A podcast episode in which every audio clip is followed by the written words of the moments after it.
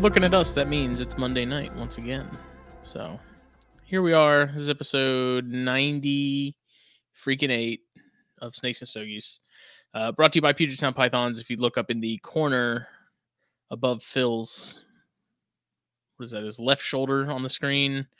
Uh, check them out Instagram, Facebook, YouTube. They do have some videos on there that you should definitely check out. And there goes Phil. Um, good people. So please give them a follow. They're doing a lot of really cool stuff. They're good people as well. So uh, we will wait for Phil to get back here. In the meantime, it's time to crack open this bad boy right here. We got to figure out what we're going to do for episode 100. We've we've barely talked about it, and it's coming up quick, so we got to figure that out.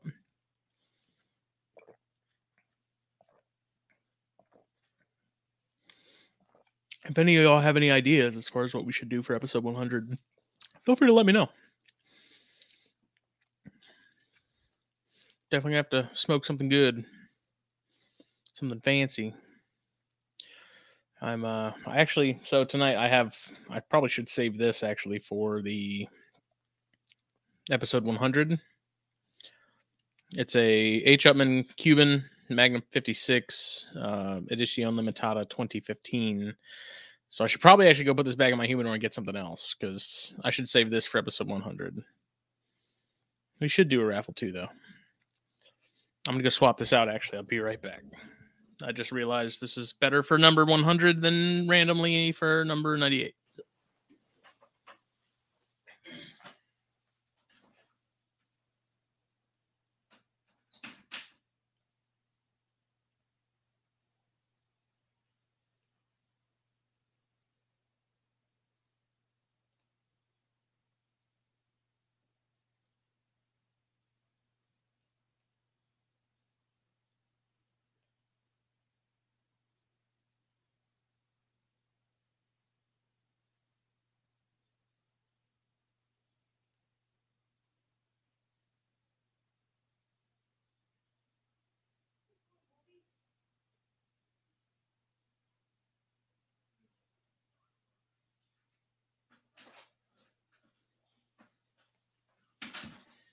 I'm back.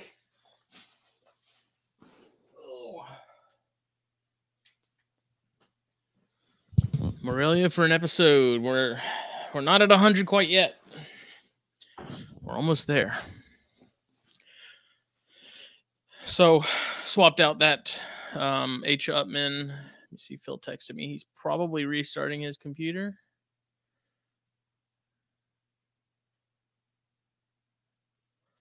He said, I got no audio at all out of the Mac.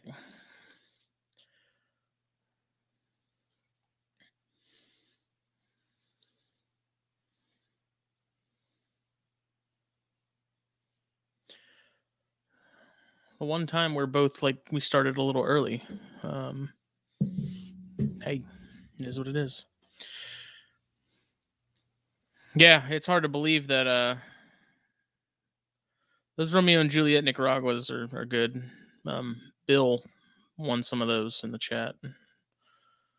Um, so I swapped this out for a Caldwell Last Czar instead of the H. Upmann Cuban. I'll save that Cuban for episode 100. I've never actually had a Cuban in that bigger gauge like that, so it's going to be interesting. I've always had them in like smaller sizes, like Coronas. That big toe is about to break through. These socks are old, man. At least he has socks on. Nice. It's freaking peanut gallery. Yeah, uh, so episode 100 is coming up, and then episode 150 of THP is actually not far out. Um, next year is going to be four years of THP and THN. Can you hear us now? Hello, Raggy. Philip. Philip. Philip. Can you hear me now? Can you hear me? I can hear you. Can you hear me? Yes. Okay. It's lagging out super bad on my end, which doesn't make any sense because I have full service and full signal and full everything. So, hello. What's happening? It figures the one time I'm 10 minutes I early. know the one time we're both. That's what I just said. Is like the one time we're both like here and and going. Legit, here and going. It's just you're not meant to to be on time, buddy. Apparently not. How's my audio? Does it sound okay? It sounds perfect. Excellent. Wonderful. Hello, everyone. Oh, I think this Mac might be on its last leg. And Is it the, I it's do- the old one? It's the old one, and I, Yeah. I restarted the computer. I the computer was off. I restarted the computer, and it still wasn't doing it. So then I started to do like the test music for uh, StreamYard. Mm-hmm. You know, you can like test it and make sure it's Yeah, like everything. and it's super yeah. obnoxious. Yep. and it didn't play anything, and I was like, oh shit. So uh, I just did it, and everything's good. And uh, man, we got a full house tonight. Look at that. Mm-hmm. I like it. Um, did we do any of our normal intro stuff yet? I did. Excellent.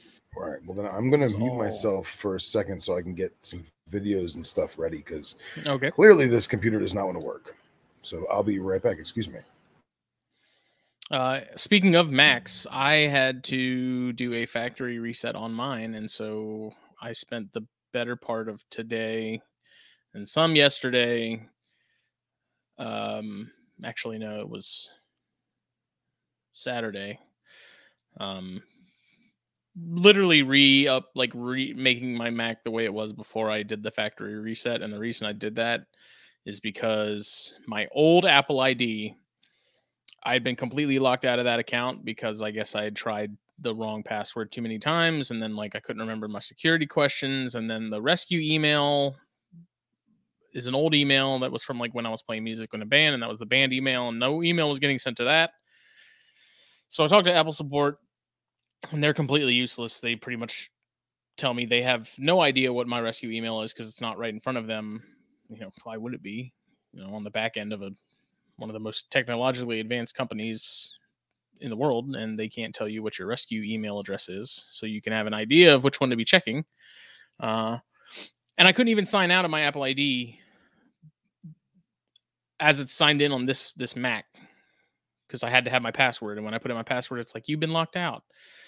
So completely, just 100% locked out of my Apple ID account. So I had to factory reset this. I created a new one and that's what I'm working with now. And I had to go through and uh, re like re-download all the fonts that I use in the magazine. Uh, thank God I saved the uh, InDesign files for each issue, so that I didn't have to completely restart from scratch. You know, with the presets and and everything with the magazine and InDesign, I had that ready to go and salvaged. So it's been a pretty irritating uh, bit of work just to just to be able to log in and out of my uh, Apple ID. And originally, I was doing it so I could get stats from iTunes for the podcast, but now I don't even. I'm gonna have to figure that out tomorrow as to if I can even get that data transferred over to this Apple ID. Uh, long story short, this is why I use Samsung phones, and the only Apple thing I use is this because their computers are awesome, but the whole whole thing was just a, a fiasco. And I've been locked out of that Apple ID account for a couple months now, and I only just now recently got around to actually doing something about it. Uh, just absolute clusterfuck.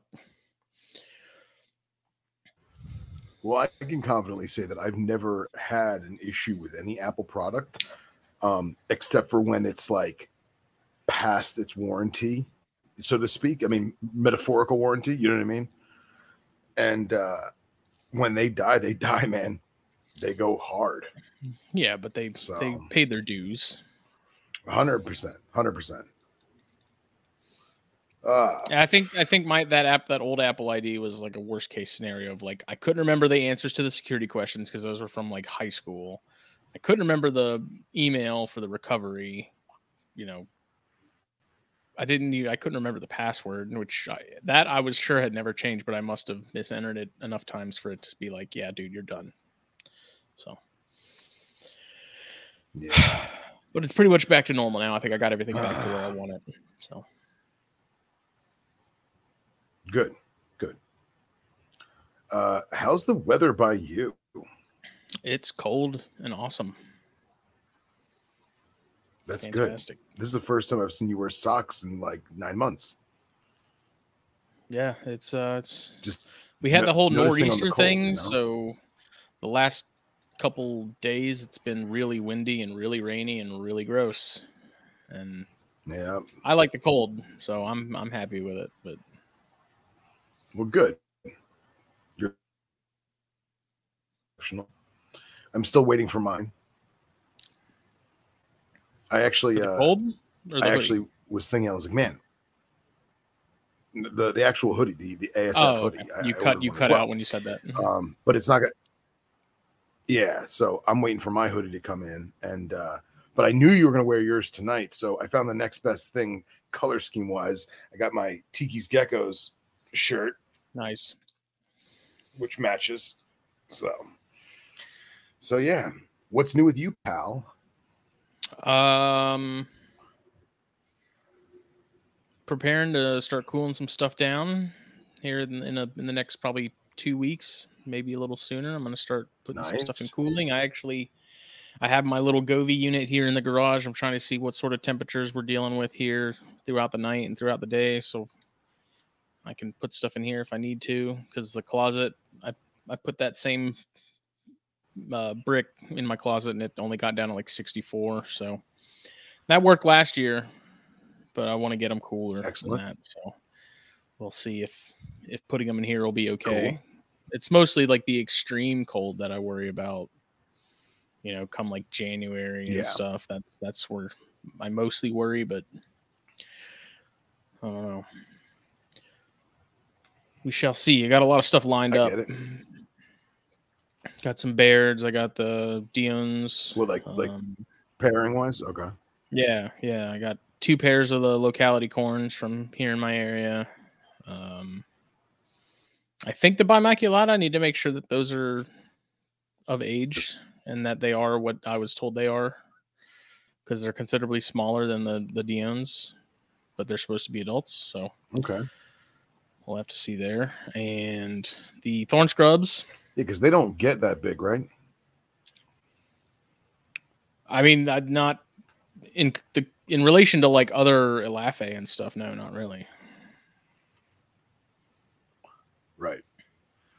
So we will see. We are getting there. Um, that's about it. I'm going to start working on the next issue of the magazine this week. Now that we have pretty good amount of content to be able to comfortably fill one up. Um, I don't. I we haven't really made any sort of formal like announcement, but the magazine is basically instead of going month to month now, we've decided to make it like issue to issue, if that makes any sense.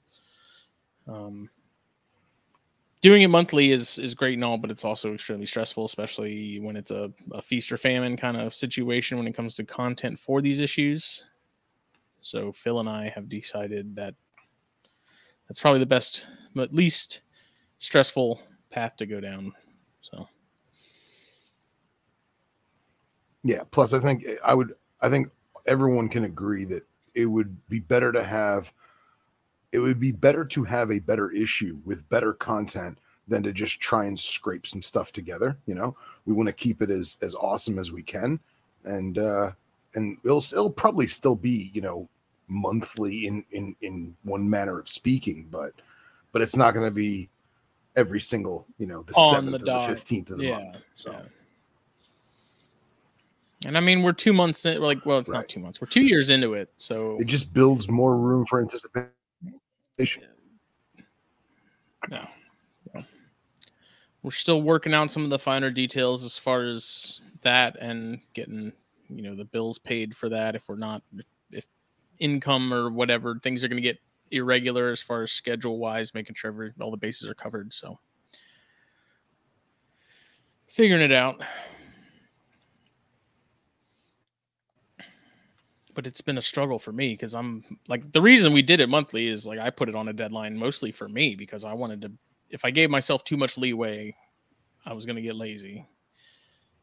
And so the whole deadline and stuff of monthly was for me mostly and just wanting to drop it and drop it and drop it.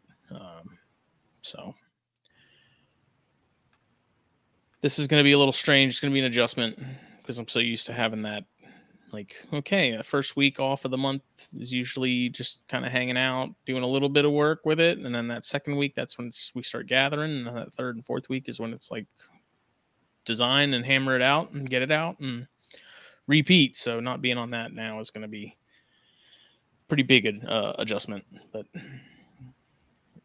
what are you smoking upon this eve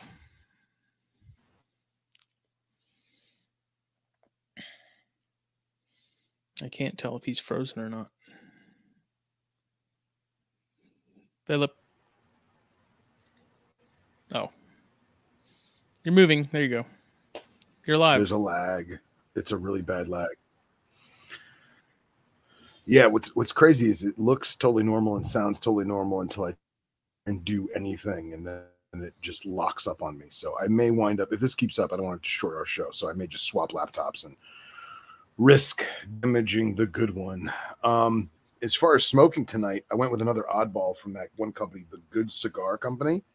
Uh, mm-hmm. It's actually the Rove, and this is a Nicaraguan Maduro. And it's not going to show, oh. but the Rove. So real dark. Um, we'll see how she lights. So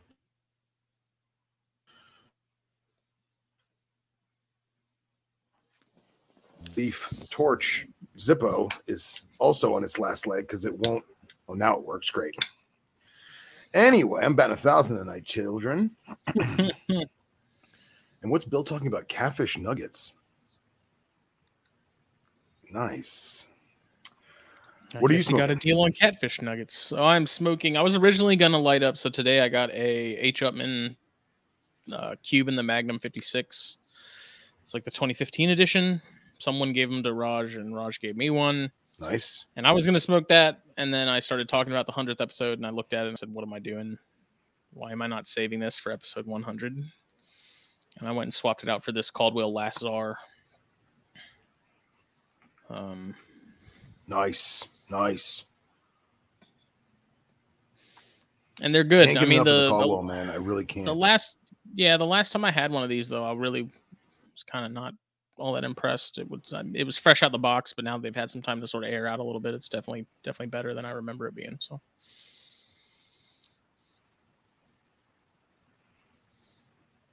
Nice. I actually um so this past Wednesday I got my inspection, my annual inspection from Florida Fish and Wildlife. The Florida Fish and Wildlife Conservation Commission, or FWC as we call them, and uh, once a year they come by. The-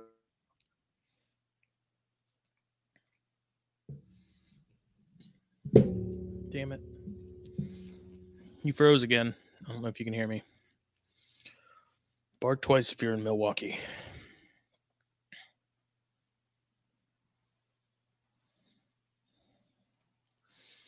He gone. He's gonna kick him. And he's probably gonna switch.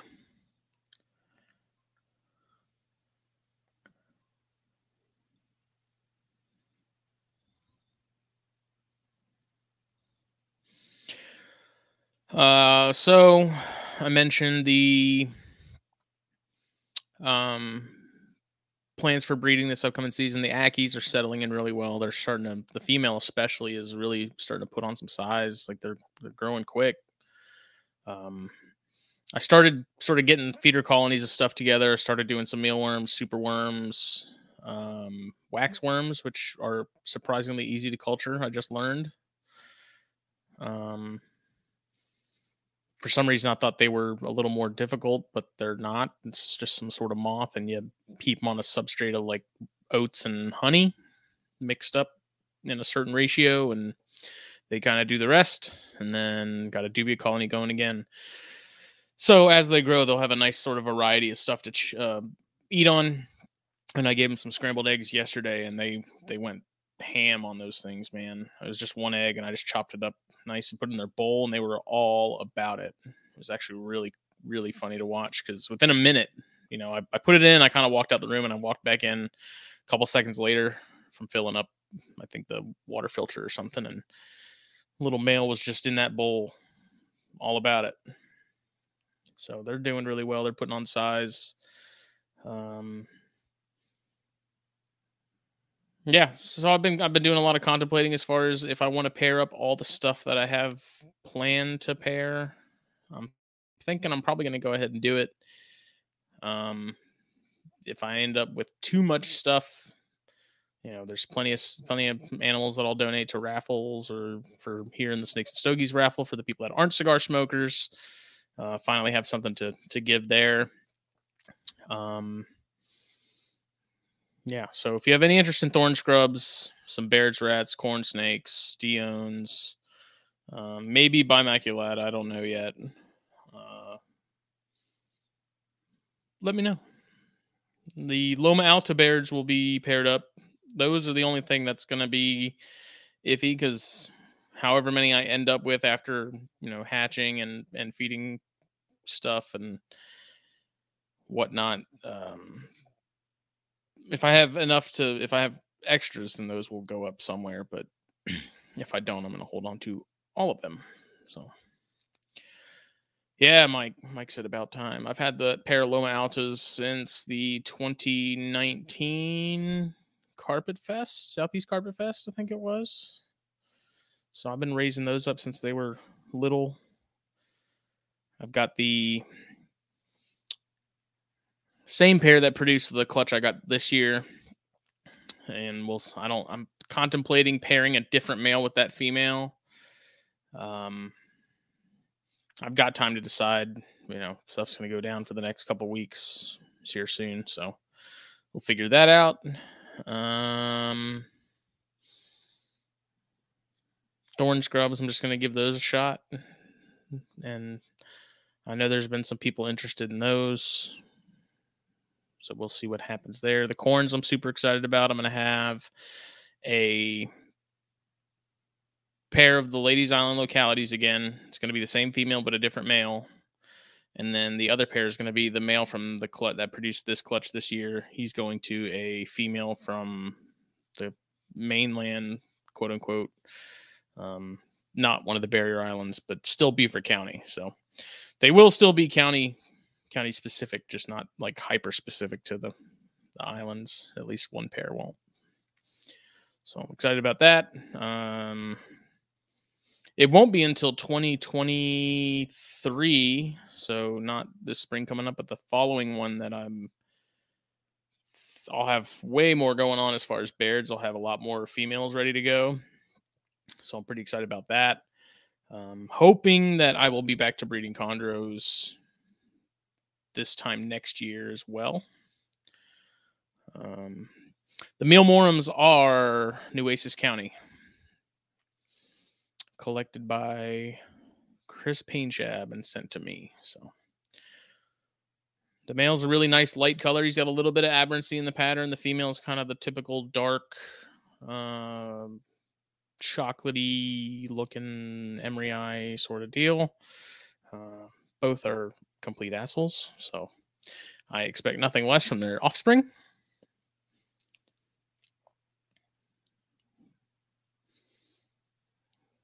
But they're cool. I mean, they're they're handsome snakes. I know some people like emoryi are kind of people are sort of nah about them, but they really are kind of like the Bairds. You know, they are very handsome snakes when you see them in person. Like you see pictures, and yeah, they're nice and all, but it's not until you see them firsthand that you see the iridescence and stuff. Uh, and then Dylan asked, "Are you looking to go a certain direction with your corns or keep them looking wild?" I'm going to plan on doing a little bit of both. Honestly, I'm really anxious to to plug the the F1 stuff into some of the morphs and see kind of what happens. And um, I also want to see it and play with it with some of the the Tessera stuff and some of the other things I've got I've got in the works as far as grow outs and and things that I'll be breeding. That's morph wise. So plan to do do both, kind of like Billy does with his with his green tree with his Carpondros. So he still has the Carpondros, but he also still has his, you know, uh, line specific projects. And if he has a spare male from one side and a spare female from something else, he'll throw them together, but he still has his core core group. So but I'm definitely planning on select as far as the wild type stuff and keeping it that way. I'm definitely aiming to selectively breed and hold back stuff. Uh, I have four holdbacks from that first clutch. They're coloring up really good. Um, kind of went through and picked like some of the two of the lighter ones and then two of the darker ones, and they're I can't tell if they're gonna look more like mom or look more like dad by by the time they get older. They're kind of look like they could go either way. So it's going to be interesting to see, but definitely plan to to play around with that long term and and keep some holdbacks from each clutch, and uh, it'll be good. And then that same female that I plan to pair with that island male, I've got a really nice um, het sunkissed male that I really want to put with her because they both have those nice, super dark, super thick saddle borders, and I really want to extrapolate on that some. And then the other big project as far as corns go that I'm that I'm super anxious about is just my pair of the honey motley female and the honey tessera that I got from JT. That's like at least two years out from actually happening, and that's assuming nothing happens between now and then with those animals. Um, that's to look really cool. Those are two of my favorite corns that I have. Uh, so putting them together only makes sense down the line. I bought so I got the the honey tessera male, and then when we were in Columbia, I saw the honey motley, which is in my opinion one of the most interesting looking corn morphs out there. Um, got a female, and they've been eating like crazy. female took a little bit of time to kind of get going, and now she's on track. And the honey tessera has been rock solid since day one because JT's the man. Um, and like I said, Baird stuff. I've got a lot growing up for for next season. Um, Chris and I have a pair of the het aneries from Tim Spuckler.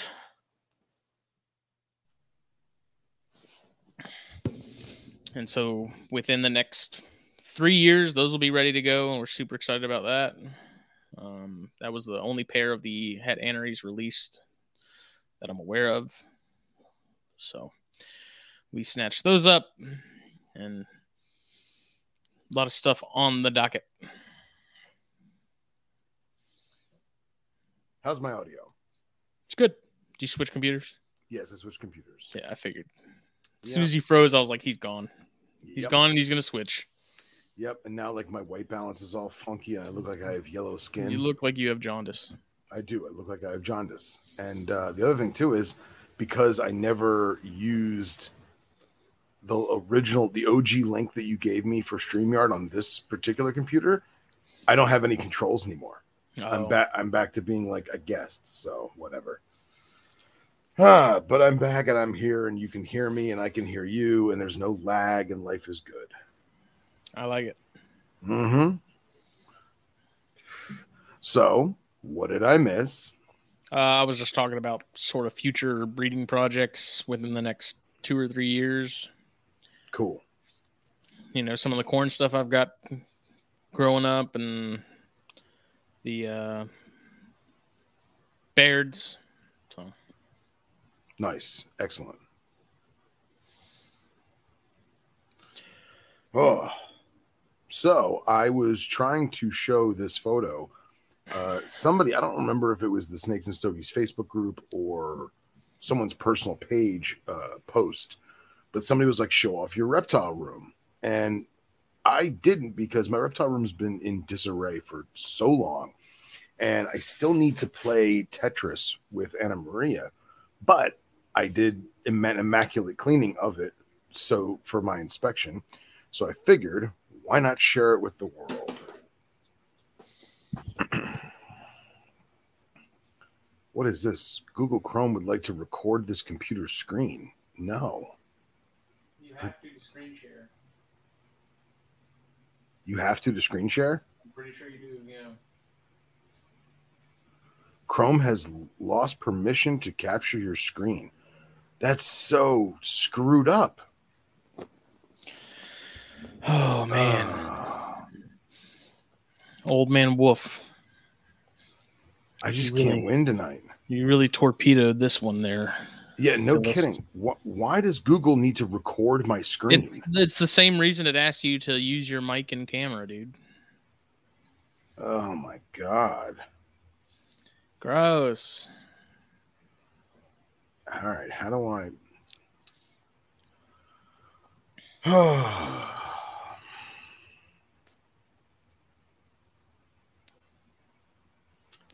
All right. Okay. Yeah, this is a good cigar.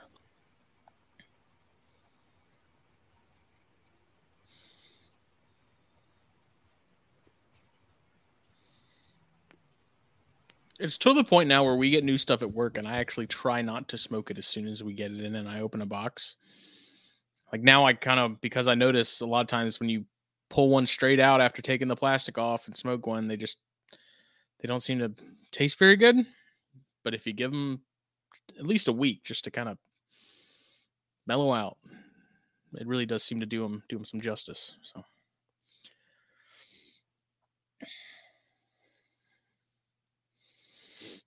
how did your inspection go? It uh it went with flying colors. Um yeah, quick and painless as it always is. Uh my inspector was a little uh taken back by the volume I've increased over the past year, but he's cool, man. He's not really a snake guy. Um he really doesn't know a lot about snakes. He just knows the laws. So he checks and makes sure that everything's cool. I was actually concerned that he was going to give me a hard time about not having water bowls with any of the Cerastes. Um, but he saw them clear as day and didn't say anything. So maybe I'm not the first person to, you know, have an arid species that doesn't want a water ball. Um, but yeah, it went quite well. And uh, sometimes it's a 20 minute process, sometimes it's a 40 minute process. It depends on how much BSing you do or how much, you know, violations you have. But he was actually really, really, really, really impressed with the Cloud Forest design anti venom labels that I had drawn up. Um, he thought he thought that was brilliant. So Yeah. and, and he's like, "Oh, look, there's like a little map and everything." I was like, "Yeah, man, the Cloud Forest design does a hell of a job." You know. Um, forgive me, I'm still trying to fix this issue. System preferences.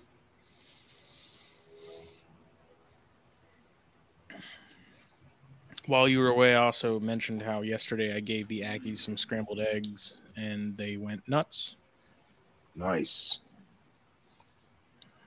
They were all about it. The female's growing quick. I mean, they're both growing a lot, but that female in particular, like she's she's definitely put on size just within the last what three weeks, two weeks that I've gotten them. Nice. I freaking love them though. They're. I, I really was overthinking them the whole thing because they've just they're they've been a no issues so far. Some they'll eat off the tongs for me if I kind of hide my hand a little bit, and they're doing they're doing well.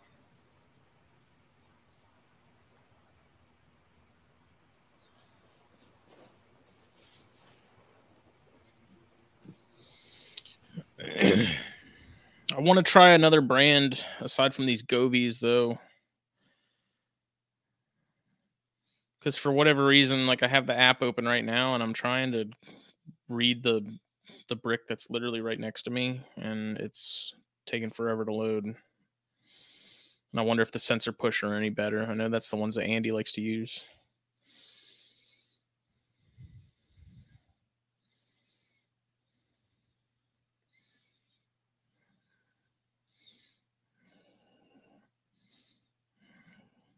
What time is 2052?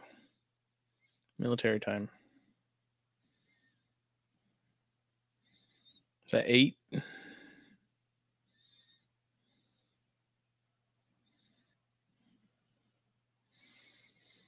Cool. It is 57 in here right now. And dropping.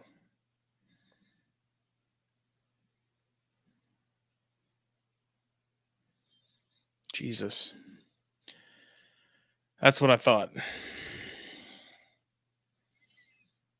I'm just gonna have to freaking cut out this first 40 minutes.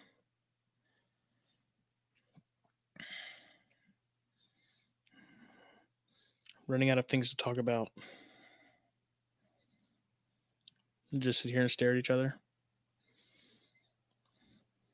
Andy, do you find that the uh Yeah, Dom asks, does the SensorPush send you notifications even when the app isn't open? I don't, don't you have to have like the Wi-Fi extender or something like that with those? Like there's a separate separate unit you have to buy to make them Wi-Fi compatible to where you can check in on them wherever.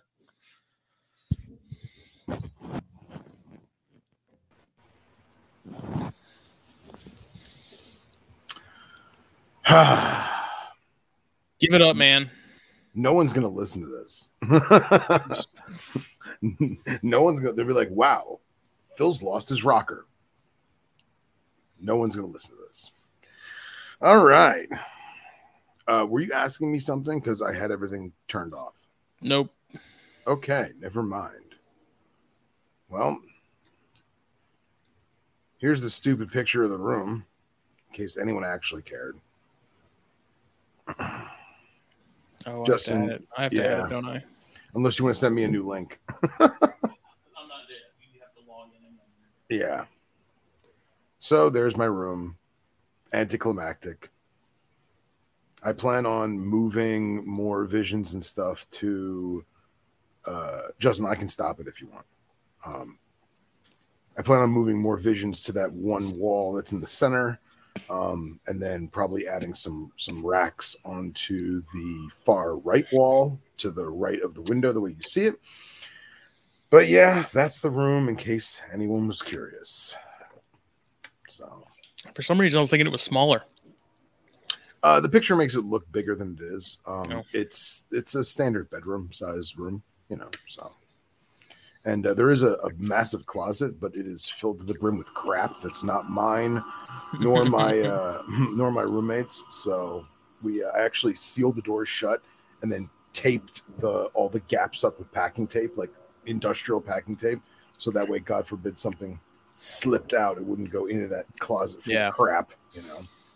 So, but luckily, I had the room inspected prior to any cages or furniture, or racks, or anything in there. So, Fish and Wildlife has deemed it escape proof, which is awesome.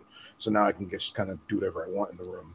And because it's escape proof, I don't have to have locks on certain cages. So, like, I have tubs with rinkhals in them and stuff like that. And as long as they're labeled and you know secured, I don't have to have a locking mechanism on a on a a, a gasket tub. You know.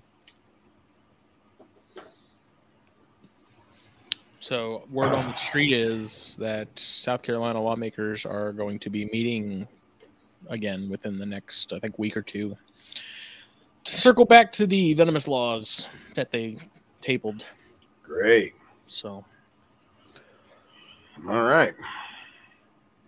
Any idea of what those might be? I I don't honestly. I, I'm expecting the worst. Yeah, it's probably a safe assumption. It's unfortunate. It's it's getting increasingly hard to get behind the venomous community. Damn, son, like nothing is working tonight. You really struggling. Yeah. What a freaking train wreck. Yeah. Well, I, we're fucking I was- 40, 45 minutes in. I might as well tell the fucking surprise. Yeah, go ahead. It- I I mean, how many was- people are- while while you were gone, I was like, yeah, I'm just gonna I'm gonna cut the first 40 minutes out. Yeah. Uh, God bless you. So, how many people are watching this right now? 20. Good. So those 20 people right now are going to get the first taste of a super top secret project that some of you may have actually stumbled across on face or not Instagram. Um, I didn't realize that when you make a new Instagram page, it tells everyone that you might know. So the page already has a handful of followers, even if there's no posts. I haven't advertised it, nor have I told anyone shy of maybe four or five people in the world. Mhm. Um, but uh, you're probably going to have to share this one again, Justin. Sorry to make you have to lean over again. But If only I had a damn dongle thing to where I could just have my mouse. so let me screen share this. All right.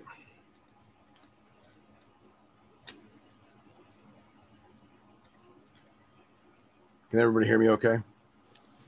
Yes. All right. Well, without further ado, here is what you've all been waiting for. Jurassic Park. Pretty much.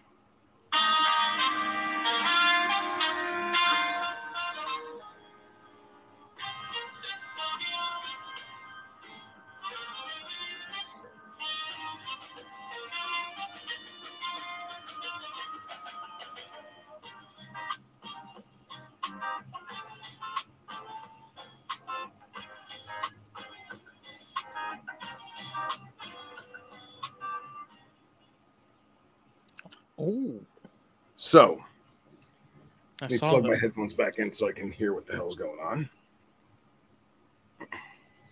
You put the THN logo in there.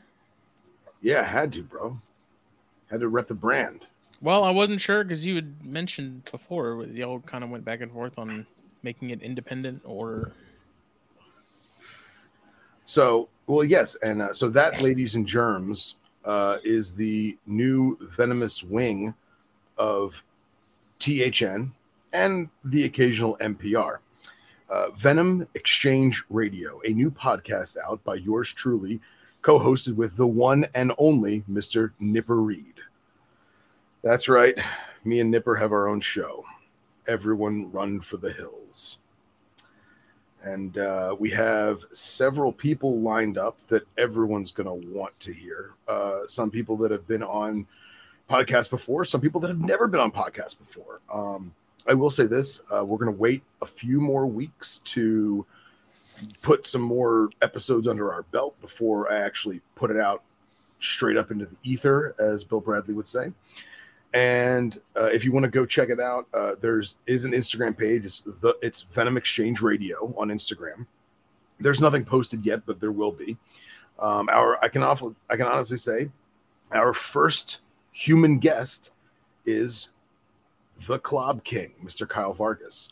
So I'm very excited to air that one. Uh, Nipper and I kind of talked to him a little more about field herping and uh, some of the stuff that he's done in outside of the room itself. Because when we had him on THP, he was it was very much a uh, uh, a, a herpetoculture show. We wanted to kind of expand on that a little bit. And uh, Nipper and I are very very excited. So figure I'd just give you a little taste. as you should be. Yep. Um, because we have such great friends and great followers, uh, I'm going to say this Wednesday, this coming Wednesday, so in 48 ish hours, I'm going to debut the intro to the Venom Exchange Radio, which I'm quite proud of. It's silly, it's very much Nipper and I. And, uh, and we'll slowly start to leak out a few things here and there until I get a couple more episodes, and then we'll go full mainstream. So, anybody What's who the- wants, What's the length on them? Like, how long are y'all making them or trying to keep them to? uh, we're kind of winging it for right now. It depends on who we have on. Um, the first episode is right around an hour, Okay. um, but the episode with Kyle is well over two hours. So, we'll try and try and keep it normal for people. Um, but there's going to how be I- hard has it been making time schedules work with Nipper Uh, being it so far in the future? yeah. yeah it uh if unless it is in the unless it's like noon my time Yeah. it's very very hard and luckily he's been working late uh so he gets off late so instead of going straight to bed he stays up a little bit for me and and, and whoever else um but we have some amazing guests that people are gonna poof when we finally get them on that's gonna be awesome um and then at the same time a bunch of people that i didn't even know existed so nipper Like is a, over in his his. Oh yeah, woods? his Yeah. his realm You know, um, He's in the UK for people that don't know. yeah. So uh, people that uh, that I've never heard of, uh, people that don't have social media and they've just been in it for a long, long time. Mhm. So, Nippers in London. But we're very, very excited. And you guys hear those sirens? Yeah, boy, someone's in do- trouble. I just can't win tonight, man.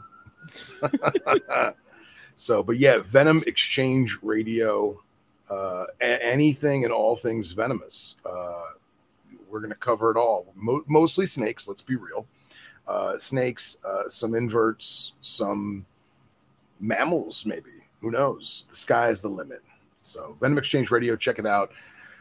Coming to a earbud near you. Yeah. Yeah. I was on Reptile Fight Club this week. You were. I want to talk about that. I haven't had a chance to listen to it yet, just because I, I'm it's swamped with it's work. not even up yet. So oh, okay.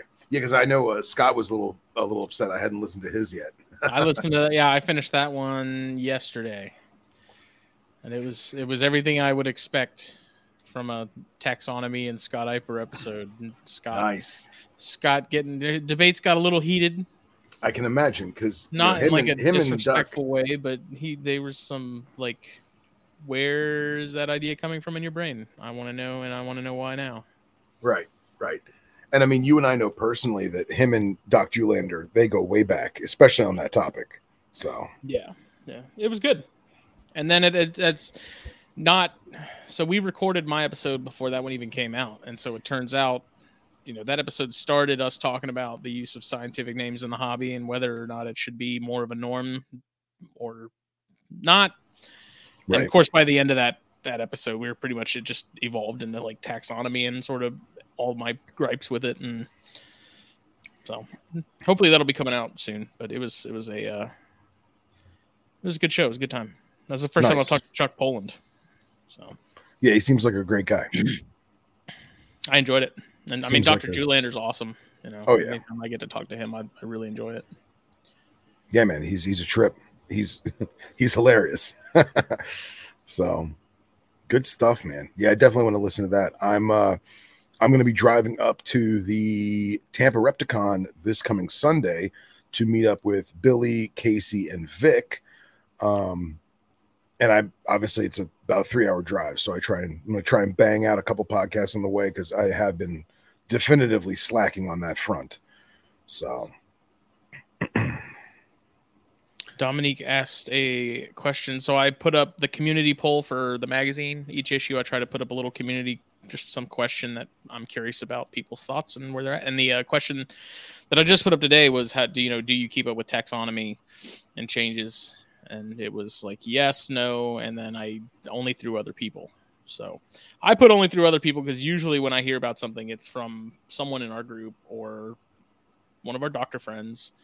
right. Um, but Dom asked, "How the fuck do you keep up with them?" I feel like I just hear it from you guys. I don't know how to follow it myself, and I mean, really, unless you're actively searching for it, which I feel like a lot of people probably aren't. You know, once a week or every other week, going through and googling on Google Scholar or something, looking for a certain genus and any changes. Um, anytime I see stuff like that, I try to share it on the on the platform so people kind of see it and can sort of get what they want from it. But Yeah.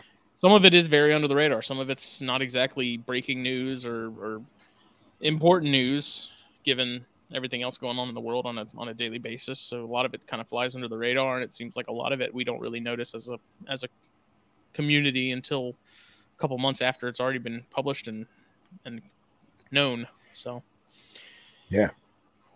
I don't know. I put you know I I hear it through other people because that's just how it happens. So Yeah, yeah, and I think it, it comes down to your friends know what you like, and I can't tell you how many times friends, whether it be you or Billy or Nipper, send me a, a link to something that I had no idea it existed, brand new. Maybe maybe it was a couple months old, maybe it was a couple days old, and they're like, "Hey, man, Phil likes Telescopus.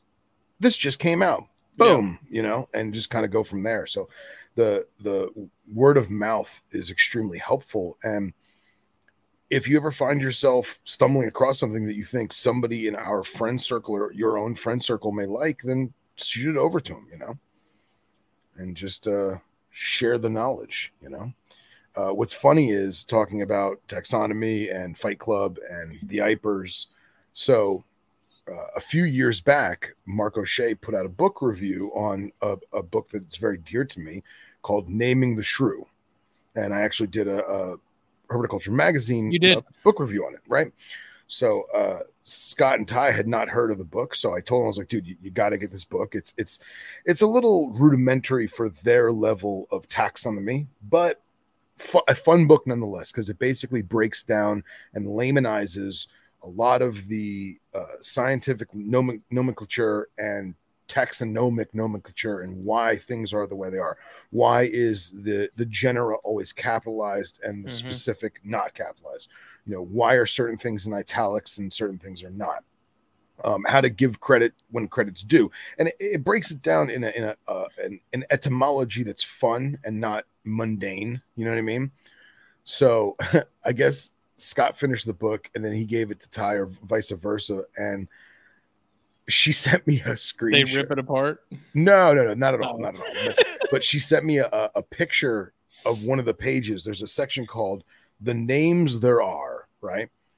And I think it's like chapter two or chapter three. And there's one paragraph that's the end of the section, and she just sends me the picture. and says, "Don't tell this to Scott," or something to the. Actually, let me see exactly what she said because it was funny. She said, uh, Let's see if it's on. I'm looking on if it's on Amazon right now. Uh, 100% it is. Uh, so she says, for when Scott corrects you next with a laughing emoji. And I was like, what is this? Because Scott, he does correct me on my taxonomy from time to time. And he's one of the only people in the world that I genuinely appreciate it. You know what I mean? Because he's not doing it to be malicious or to, you know, be snooty. He's doing it to expand our minds, right? But this this paragraph, it just speaks so much volume to how we are as herpers and animal enthusiasts. All right, if if I may. It's it's on Amazon and it's 1658 for the hardcover, 1587 for the paperback. Just so everyone knows. There you go. Yeah, naming the shrew, an amazing book. it's on so- my birthday wish list. Excellent, excellent. We'll see. Uh, we'll see if I get you for Secret Santa. So it says, uh, should you ever face the necessity of pronouncing Latin names in public, my heartfelt advice is to use straightforward intimidation and do so very loudly and with enormous confidence. If they know of the organism concerning, they will more likely know what you mean and will assume it was they who had always mispronounced it in the past. Say it with confidence and no one will question it. Exactly. And everyone knows it's not Nephris, it's Nepurarus. There you go. Yeah, we we talked about that in the Fight Club episode too. Was the whole pronunciation thing, and I was like, you know, unless you are you have a degree in Latin, Right. I'm not going to fault someone for not for, for you know we talked like crotalus and crotalis. A lot Right. of it's just people emphasize a different syllable. So Yeah. whatever. You know? Yeah. I mean, don't get me wrong. I say Crotalus because I, that's what I say. I say Crotalus. Breadly, breadlie. It's not, it's not. T A S. It's not Crotalus. It's Crotadus. You got to drop that that U, Crotadus. People are gonna look at you like oh, you're a weirdo if you're at the reptile show and you go, "Yeah, man. Uh, uh, how much for the Crotalus?" the, the snap of a camel crush. Yes, this microphone picks up everything. It's it's it's a blessing and a curse. So, we covered my atrocities. We covered your recent endeavors in other podcasts, and uh, we announced the Venom Exchange Radio with myself and Nipper. Uh, all of which was done in about 10 minutes because my life is falling apart to shambles. uh, so yeah, I actually had a, I had a bunch of photos lined up for tonight. I had some videos lined up for tonight. Let me see if I can try and recover some of this crap. For what? Just Like, to just to talk and to just stuff. just just stuff, you know, just stuff to go over. Um, I finally got the the when I got the anti venom labels for my room, I also got them for Underground's new retail room. So, excuse me, I figured I was going to show those off. Um, and uh, Anna Marie and I took a trip to Henry's and took some great pictures of Mango. So I was Oh, going to yeah. show him off if you want to see him. Always want to see Mango, man. Let's show off the Mango. And like, this is the problem: is you see a king like Mango, which is unlike any other king I've ever seen in my entire life, and you can't help but want one. You know, and like that's a bad picture. Let's be real. I feel like any picture that that even Henry posts of him, it won't do him justice. Like you No. really can't grasp the level of of peach on that Right. animal. Right. So let me see. if- How do you make this full screen? I don't even know on this computer. That's how messed up I am. God, you're old. so I'm I know. so yeah, he is a majestic son of a bitch, isn't he? Mm-hmm. Growing And, like, like- freaking weed. Yes, like it was is. only like a week ago that he was that tiny little thing on the trash can lid. Right. Well, I think I think Henry said that he's 16 or 17 months old, and he's already almost nine foot. Good God. Yeah. Um, so here's Anna Maria taking a, a, a little up close and personal picture. And you can see that the pictures are a little deceiving, you know, because he looks bigger than he really is. And in that photo, he is easily eight plus foot, but he's still not as gigantic as, you know, you'd imagine a, a nine foot snake to be. But I thought these pictures came out great. She was super stoked about it. And he's like, Why are you taking my picture with a little, little half ass hood? so Get out of my room. yeah. And Anna Maria got the iPhone 13, so the camera is stupid amazing.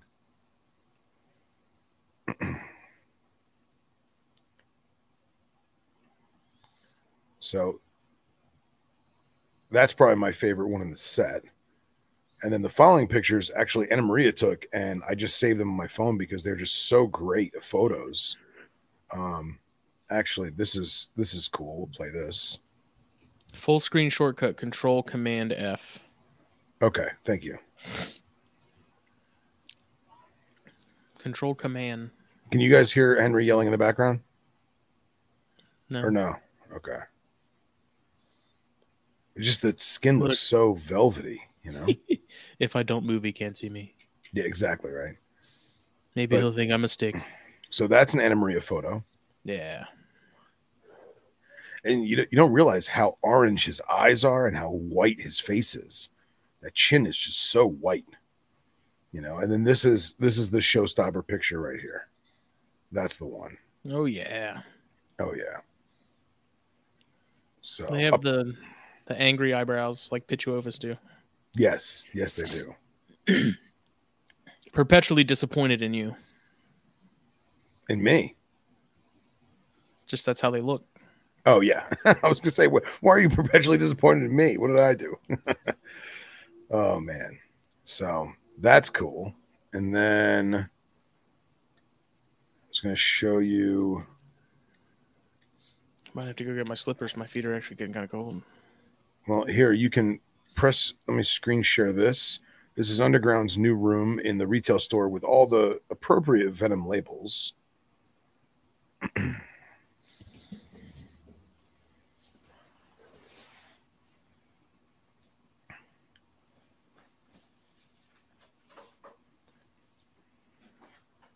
So we've got a black and white spitter, got some squams.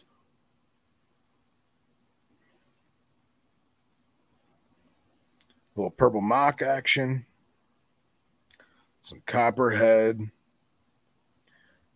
blotch palm viper, which is funny because I guess when that animal was sold or traded in or whatever, it was actually supposed to be an hour fur, which I thought was hilarious because it is clearly not an fur.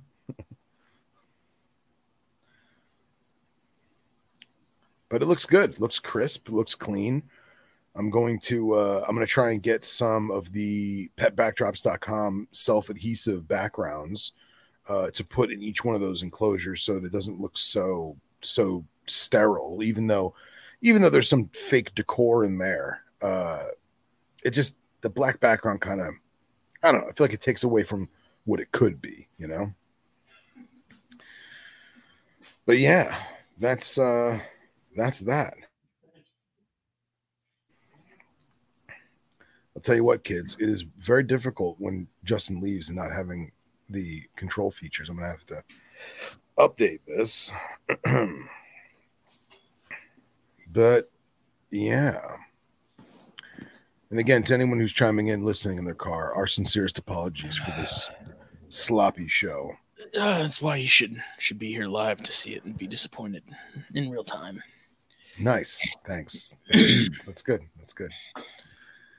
Oh man. Where are we at now, Bubba? I got my slippers. We're good. You do. Oh, look at you, you little booties. Adorable. Adorable. Oh man. I haven't busted these bad boys out in a hot minute.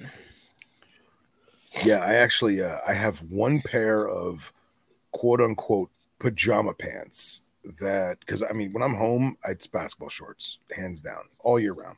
But for those six or seven really cold mornings we get in South Florida, I just bust out the pajama pants with the like Santa Claus cartoon animals on it. And uh dude, it was hard to find them. You know, when you only wear something a few times a year, I had no idea where it was Buried somewhere. Yeah. Yeah, li- literally like bottom of the sock drawer, folded nice and neat. You know, I mean, the last time I wore it was last Christmas. so, but the um Billy Hunt has been having a, a hell of a pairing this season. Yeah, just within the last couple days, he's been pairing stuff up. Yeah. I mean, I'm hardcore rooting for him, you know. He's got a ton of cool shit, man. Athertons and Novas and Lyras. Yep. Yeah, man. He's got some really cool stuff. It's got me itching to get back to to breeding chondros again, man. I'm I'm fairly confident that that this time next year I'll have another I'll have some ready to go. So Well, good. As the seasons progress, it seems like the number of animals that are ready to go is increasing as well. So Nice. Good. I uh I basically decided that I'm gonna wing it and throw my IJs together. Um, and then I realized that I had moved some tubs around and I don't know which one's which. It's supposed it's 1.2. Um, and I'm pretty sure the male is the darkest one, but uh I just I just fed them so as soon as they all poop, I'll be uh, probing them and then hopefully we get another little cold snap like we had this past weekend and I'll throw them together. It's it's crazy, man, because they're the only carpets I have besides the my one female Darwin that's a runt. Um, they're they're the only carpets I have that have the ability to really climb, um, Mhm. shy of normal tub height. And my house is the same temperature, outside, oh, it's drastically different. And the, dude, they know, man, they freaking know. And I wake up in the morning and I go out and grab a cup of coffee and I see them and they're all sprawled out across the uh, uh, specialty enclosure designs arboreal perches Mhm. and t- like that that's what made me think like man i should put them together you know i called billy and i was like hey man are you starting to put carpets together and he's like yeah i did x y and z and i was like should i just put those those ijs together because i've had them for two years now and because they're finicky eaters they're very little growth at all but in my opinion they would be they would be breeding in the wild at the size they are. Um, and they've got to be, they've got to be at least five or six years old. They have to be. But they're nowhere near the size of Billy's or Jake's.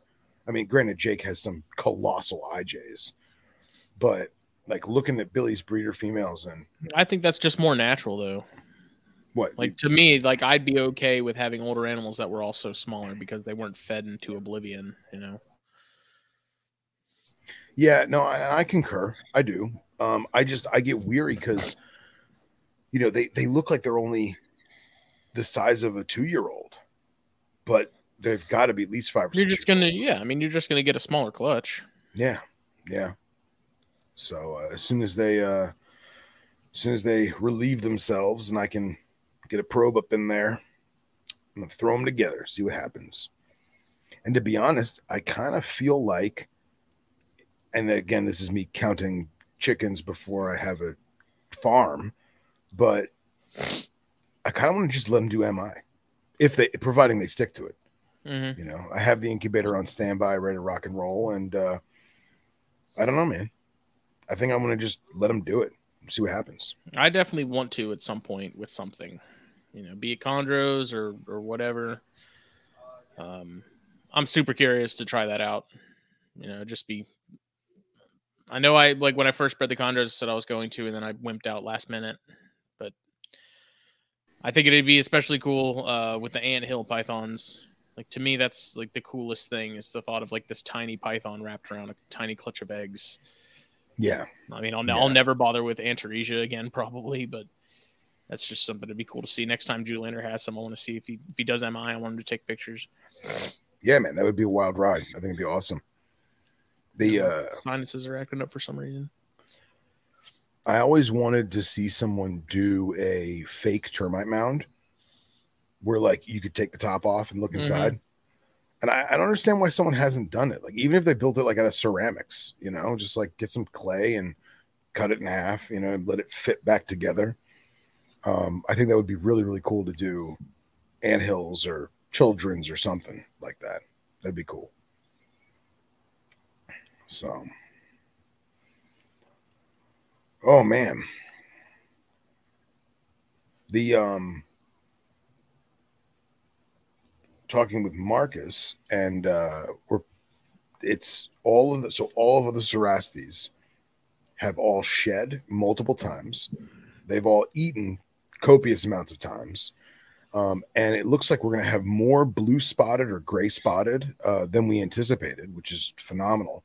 Good. So now, probably in the next, mm, maybe next week or two, um, I'm going to go down to his place and we're going to start to sort through them and figure out what's going to be a holdback, what's going to be a sell off, and kind of piece that together. So, anybody who's listening, if you are curious about keeping Cerastes Cerastes and you're interested, uh, let me know and we will see what will be available.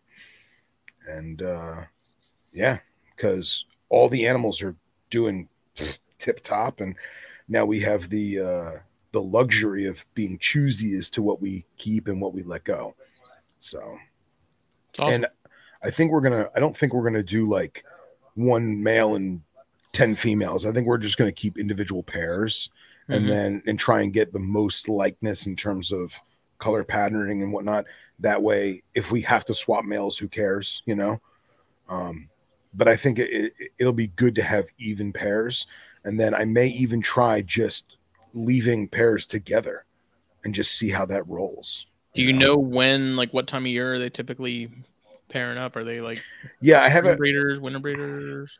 Yeah, I have everything um, written down. I don't have it in front of me, and to be honest, after tonight, my mind's fried. But I will say this: the internal gestation period is far longer than most, and then once the eggs are laid, it's only about a thirty-day incubation. Um, Okay, Yeah, they don't do the. that's kind of that's like the Dion's. Yeah, very, very, very similar to that. Um, and from what I gather, parents don't give a crap about babies. So whether the eggs hatch in the enclosure or not is kind of irrelevant. But where people go wrong is they assume that eggs would be incubated in the same environment that the parents are found, and that's far from it. And you know, we talk about layers of microclimate. We talk about uh, surface layer being the most hot, the most arid, going down a step, a little more shade, a little more humidity, and then getting the next step down into more the loomy soil with a higher humidity. And I, all the people that I've seen that have successfully on purpose bred them in captivity, they give them a lay box like you'd give a carpet or a chondro or a, a rat snake, you know, With, like spag in it or something. yeah, like swag and and uh, potting soil, and they fluff it up with with with play sand, and which is crazy because I feel like I I feel like you'd have to time it just right to know. Okay, that female is going to drop within the next three days. Add my lay box because I feel like it's just so much humidity that Yeah. it, would, it would taint It the would rest problems. of yeah it would cause problems.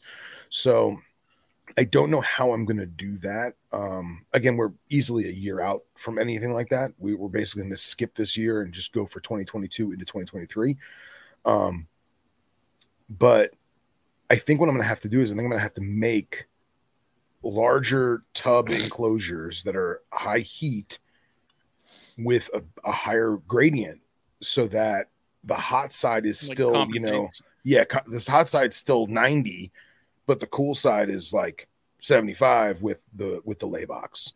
So, and who knows? Um, I actually think I might try doing just spraying the sand with water, like like you do with you know knobtails or some Yep. of the more arid gecko species, um, and just see if that works. But unlike geckos, you can't check them every day and stick your fingers in there and sift through the sand. You got to I pull mean, you, mom. you could, but You- yeah, right. You, you could, but you wouldn't want to. nothing saying you you, you can't. Yeah, right. There's a lot of right. stuff saying you shouldn't. Yeah. So uh so that's that's on the horizon, man. I'm excited about that. That's a project that came out of left field and we struck when the iron was hot. And uh I think it'll be super cool to have some captive bred, you know, blue spotted cerastes. I think it'd be awesome. Yeah, I mean, especially if you guys sort of see it through like long term and sort of Yeah, line breed some stuff and see if you can really build upon that and sure, sure. make it extreme. Yeah. I'm also eager to see the ratio of babies that are born uh, to develop horns because in Cerastes cerastes and Cerastes gasparetti, uh, there are individuals that are born without that horn scale. Um, and they have it, it's just not, it doesn't grow to be this giant Yeah. devil horn. Um, and all of ours are horned, all of them. So, excuse me. And uh, I'm eager to see what the offspring is and see if it is an incubation thing or it's a, a weather thing in terms of what the baby, the neonate had to deal with growing up. Because to the best of my knowledge, uh, they don't really have a legit horn until about their third or fourth shed. You really start to see it coming out. Mhm. Um, that Kind of can- like sidewinders, like they don't get those. Like when they come out, they look kind of bald almost, and then over Yeah. time, I guess that that brow sort of eyelashy thing Yes. sort of starts to develop more. Yeah. The only only difference being is that on like uh the Cerastes, uh Crotalus Cerastes sidewinders, it's a rosette of scale. It's like a little cluster that makes the horn. While as on the Cerastes Cerastes, it's one independent Mhm. scale.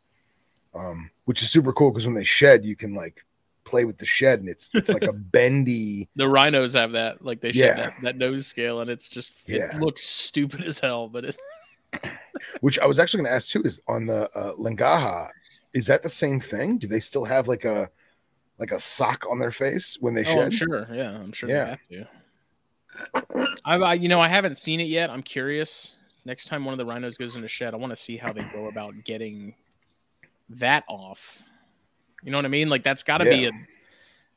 I get well. I don't know. I mean, I guess if they start at that like that labial scale and lift up, it's going to come off just as it would anything else. I don't know. I, the bigger male just shed, and he looks really good. I posted pictures of him on Instagram two days ago. Yeah. I freaking love those snakes, man. I can't. I could talk about those things all freaking day. They're just, God, they're so much fun. They are. They're pretty everyone, cool, man. everyone needs some. Well, I was just saying, I can't remember who it was. I was it might have been Jason Keller. And it's like all of my friends have rhinos except for me. And I kind of I kind of don't want them now on principle. Dude, they're awesome. I might be missing out, but that's fine. mine, mine live in their water bowls. See, and like that, see right there, that that weirds me out, man, because like I'm so arid based now. Like you got a snake that lives in water, I got a snake that lives in sand. you know? So Yeah, like I'll even drop a like a fuzzy in the water bowl and they'll eat it underwater. nice. Oh, speaking of stuff living in sand, so uh goods and tight. Ugh. You all right? Yeah, Dying on me? I think I'm allergic to this The, uh, Caldwell. Maybe. Oh, and by the way, uh, Bill Bradley, thank you very much for the uh, planter box recommendations. I'm going to screenshot that in a hot minute. Um, but my baby telescopus obtusus are doing really well. Uh, just in general, Sure. uh, the the patternless one will will eat a live blood pink if I leave it in there, which is good. Uh, yeah, Dustin Barons are pretty awesome. I that I, it's crossed my mind. Rhinos are cooler. I don't know, man. That blue Barons, man, with the black braiding to it. Oof. Anyway, I digress. So, and then, but however, the female, which is the pattern one, has yet to eat for me. But I was watching one of my girdle tails sitting on a rock, and this is the this is the weirdo that I am. I literally sat there and I was just watching her just sit on this rock, just looking fat and happy, just chilling and I noticed that she had this giant piece of skin hanging off of her back. And I went to go like peel it off, and that's a nightmare. I shouldn't have disturbed her. I should have just let it fall off naturally. But I got the little piece of skin off, and I was thinking, man, I got to do the switcheroo with the baby telescopus. So I think what I'm going to do is, yeah, I think I'm going to wrap a live blood pink in this piece of girdle s- skin and just like make like a little pinky burrito and just leave it in Make it there. look like ET in the basket on the bike. yeah, exactly, exact verbatim. And I think that might actually work. And if it and and if it doesn't work, I think I'm also going to steal some skin too and try and feed that freaking pyro because she still hasn't eaten either, which is crazy hmm. to me. Any other snake would be dead by now. Yeah, man. I was I was telling the group there was this one baby Baird's out of the the four that I hatched or however many, Mhm. and that thing hadn't eaten at all. Like I was giving it tails for a while, and then finally I was just like, you know what? I'm just gonna leave you be. Maybe one day you'll come around. And sure enough, last week drop fed a pinky, opened the tub fully expecting that piggy to be in there still because it normally is, Right. and it was gone. And the snake had Nice. a big lump, so I was like, awesome. And then today I fed again, drop fed a pinky, once again gone. So for whatever reason, something clicked. Whether it's the weather change or something, I think could be. something we had mentioned, like barometric pressure dropping or something. Oh, They yeah. it's- they know it's that time. So Yep. um, hopefully that one continues because I was like that thing was just it was actually starting to it was getting thin. I was like I fully expected to find that that thing dead, just because it just didn't take off, and it was one of those things where it's like I put tails in it and it eats them and and gobbles those down as soon as it's in its mouth, but you offer it a pinky or something and it wants nothing to do with it, whether it was live or frozen thawed or you know uh, washed Yeah. nothing was working. So I just said, you know what? If it happens, it happens. So Yeah. Yeah. The um Dustin saying he's got gecko skin for me if I want to try that. I appreciate that sincerely. I, I have Coleonyx shed, I have knobtail skin, and I have uh Underwoodosaurus shed that I've been saving for this, but I don't want to do it until like last resort. So I've tried everything. I've tried washing, I've tried boiling, I've tried braining. Um braining frozen thought, of course. Children don't get upset with me. Um but I haven't really been pushing it either, just because so many people say like pyros go the first six months of their life without eating. They get into winter, and then they come out of winter and they come come into spring, excuse me, and they're like, "Man, I'm hungry." So I'm kind of hoping that's what happens. But the pyros are in a rack that I'm not going to drop temp on, so I'm I may just I may just set them up in like critter keepers at room temp and just see if that simulates, you know. Um, but I've said it once, I'm going to say it again. Uh, Dr. Crawdaddy gave me the coolest idea ever flattened toilet paper rolls to make rock crevices. hmm Dude, I could sit there and watch those king snakes for hours, just going in between the paper towel rolls. Like it's crazy. They they just know. They're like, oh, jagged rocks. I'm going to slither in between them. I love it. It's great. I've been giving human hides to all my like all the hatchling corns and beards and stuff. And Yeah. they spend way more time in them than I honestly thought they would. Like I went and got to Dol- I went to Dollar Tree and got some little like deli cups. Yeah. but like taller ones that were not as wide but you know, a little taller and Sure. just cut a little hole in the center. And they're dude, they spend so much time in those things, and it's been a. I mean, I haven't really had issues with sheds previously, but sheds are definitely flawless because you can tell when they're going into a shed, they spend almost all their time in there. They just they use them way more than I was thinking they would. Yeah, that's great. The um Anna Maria's Florida King uh has had perfect flawless sheds and I actually just bought her a fairly large Exo Terra that'll last that snake at least another year if not 2 years. Um and on Aspen, Hide Cave, halogen heat lamp and uh cork round water bowl and it had a horrible shed. And i realized that her room is super duper dry. Mhm. and when it was in a gasket tub before that the tub was keeping the humidity in and life was grand.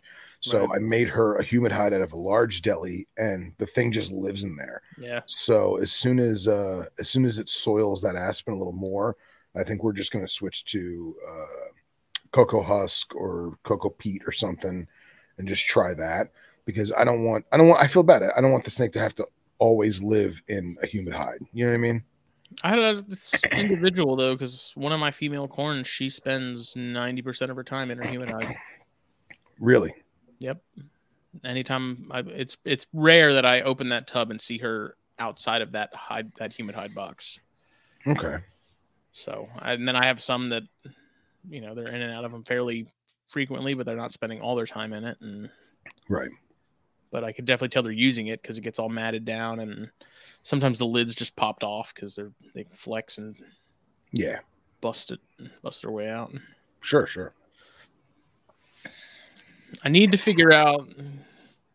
I have to talk to Alan about the Ackies because there's I have questions, and maybe you could answer them. But what's up they have a, a human hide, in like a dig box,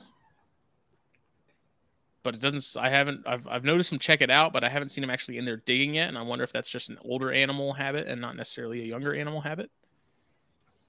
um the the box that you have that's the digging box is it a lid with a hole or is it just open top No, it's a lid with a hole. i would take the whole lid off Well, it's meant to keep the humidity in there. I know, but I would take the whole lid off and then monitor, you know, every morning and every evening, monitor how dry it gets and just add water appropriately and see if they dig in it.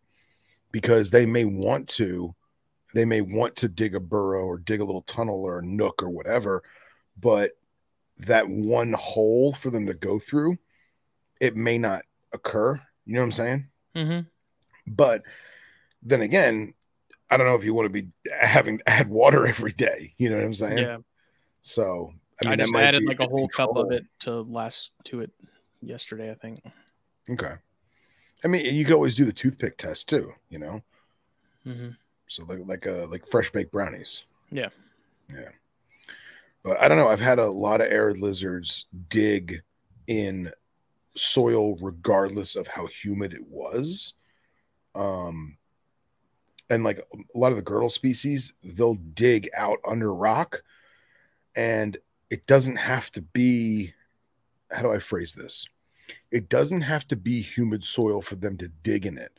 However, it has to be compacted enough that the rocks above them or the ground above them won't collapse. Right. Yeah. And I've noticed that too with, with a lot of the knobtails, um, where they, they won't dig at all unless it's the right humidity level, simply because they don't want it to cave in on them, Mm-hmm.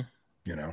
So I don't know. Maybe Bill or Dustin can chime in on that. I just I wondered if it was a thing that you like they started doing it more when they were older it could be. and not necessarily something they did when they were younger. But uh, basically, the options there, and I I have seen the male in there kind of cruising around, sort of checking it out. Um, I did notice some what looked like the start of kind of a hole, like maybe one of them had gone in there and kind of started digging a little bit, but I expected them to spend more time in there than they than they have, but I don't know. And then as far as like the shed, I mean, do you just let them shed on their own, or do I have to go in there and make sure the like with the geckos, you had to make sure the toes and stuff are completely shed, otherwise they they'd lose Yeah. toes. And, I, I've never, I've n- not yet had an issue with a lizard losing a digit to bad shed. I've had lizards lose a lot of digits because that's just nature of the game with certain species. You know, mom bites dad's toes and Mhm. sign of dominance and all that stuff. But, um, but as long I feel like as long as you're checking them on the reg, then I wouldn't worry about it. I mean, I like I said, I've never had it. Like it's Gila monsters. Gila monsters are the worst for getting shit stuck around their toes. Mhm. And uh, if I notice that she's going into a shed or whatever, I'll just take a glance at her. And if I see she's got a wedding ring on, I reach in there and I pluck it off, you know? Yeah. So, but then again, her feet are a lot bigger than your baby, Baby Aggies, yeah, yeah. baby Aggie feet, right? You may want to get like a, a, a really, really fine cuticle tweezer just Mhm. to kind of got some of those for eggs. real, yeah, exactly. Exactly. I've also used like an exacto knife and very carefully. Um, it was on the tail, I think, of a chondro actually, Okay. and that worked as long as you're super careful and delicate. Yeah, you just kind of shave, shave it a little bit. Yeah. But that is interesting thinking about like stuff that burrows and how it burrows and noticing things. Like, for example, you know, when you scoop kitty litter, the mm-hmm. wet clumps, even if they've dried, they still make like almost pieces of shale. They look like pieces of shale, flat stone. Excuse me. I've noticed the same thing with a lot of cal- calcium sand. So, what I'll do is I'll spray a bunch of calcium sand that's in an enclosure, knowing that it's going to rapidly dry out from the heating element or the lamps or whatever, simply because it's going to harden. And until you like squeeze it and smush it, it doesn't crumble. It retains its shape. So, I know that you have uh, a soil and sand base with the Ackies, right? Yep. I would say, if anything, on the hot side of the cage, like where the where the heat lamp is, spray that down like you're misting a tropical snake, because you know it's going to evaporate that day, right? Mm-hmm. And then see how rigid and compact the soil gets, and see if they like to dig into that that compacted soil because it had moisture and then was deprived of it. Kind of like the the black soil in Australia, the cracks Yeah. it's the same concept, but obviously it doesn't retain the fissures like the Australian stuff does. But if I would be interested to see if that if they use that or if they if they like that, you know. Well, the problem is, is the so the front lip on that Python portal setup is really shallow, so there's not a ton. Like that's one of the reasons I gave them that box was because there's not a ton of dirt for them to burrow in and dig in, Yeah. and so I gave them that box as a way to to scratch that itch if so if they wanted to. Yeah, Um, sure. So if, if like wetting it down like that wouldn't wouldn't make a massive difference, at least in the context of this. Once I move them into something bigger, that's going to have a lot more dirt, then they can do whatever they want. You know. Right.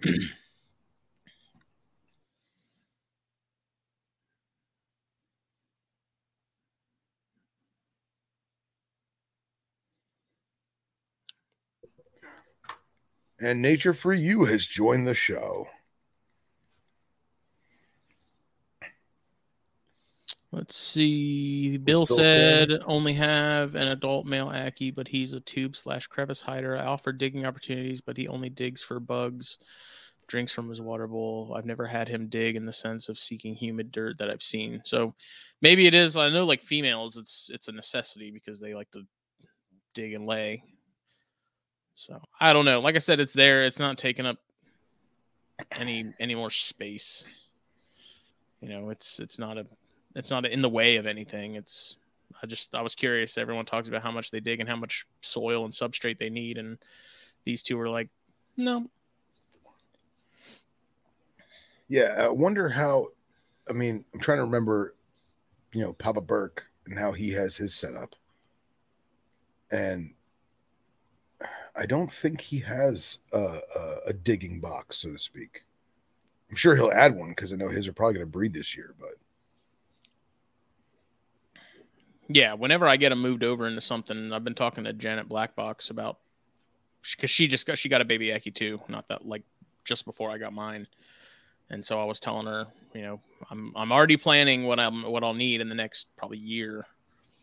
Um, and sort of getting an idea of how I want the design to be and, and seeing if if she can make like if they can design and put out something that's catered to Odatria, like smaller monitors and stuff Sure. that has a nice deep substrate um, lip, deeper than the you know the seven or eight inch that they have with their bioactive stuff. So Yeah, oh, yeah. I also wanted I was, I was seeing if she had a way of taking one of their like four uh not four foot but like six foot enclosures and splitting that up into three with just a light for rhino rats. You know, no heat. They don't really they don't need the heat. So Yeah, that would be cool. and that way I could just have have them in something even though I'm planning to have 3.3 at some point right now. I've got the, the reverse trio, but I got another pair coming from Burwell. And then I'm hoping I can hunt down another female and that I can get one from from Stone at some point. So we'll see. Cool, man. Good stuff. so, speaking of cool enclosures, uh, Scott just reminded me uh, I'm going to show off something he did for one of his critters. Actually, I'm pretty sure, Scott, correct me if I'm wrong, but this is for a tiger snake. Um, but he has joined the cool kids with this one. So, try and share this. Justin, if you don't mind. I do. Well, fine then.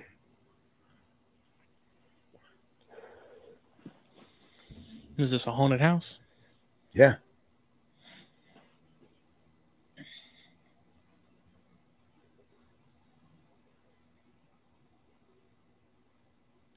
Are the snakes at a rave? Yeah. Snakes are at a rave.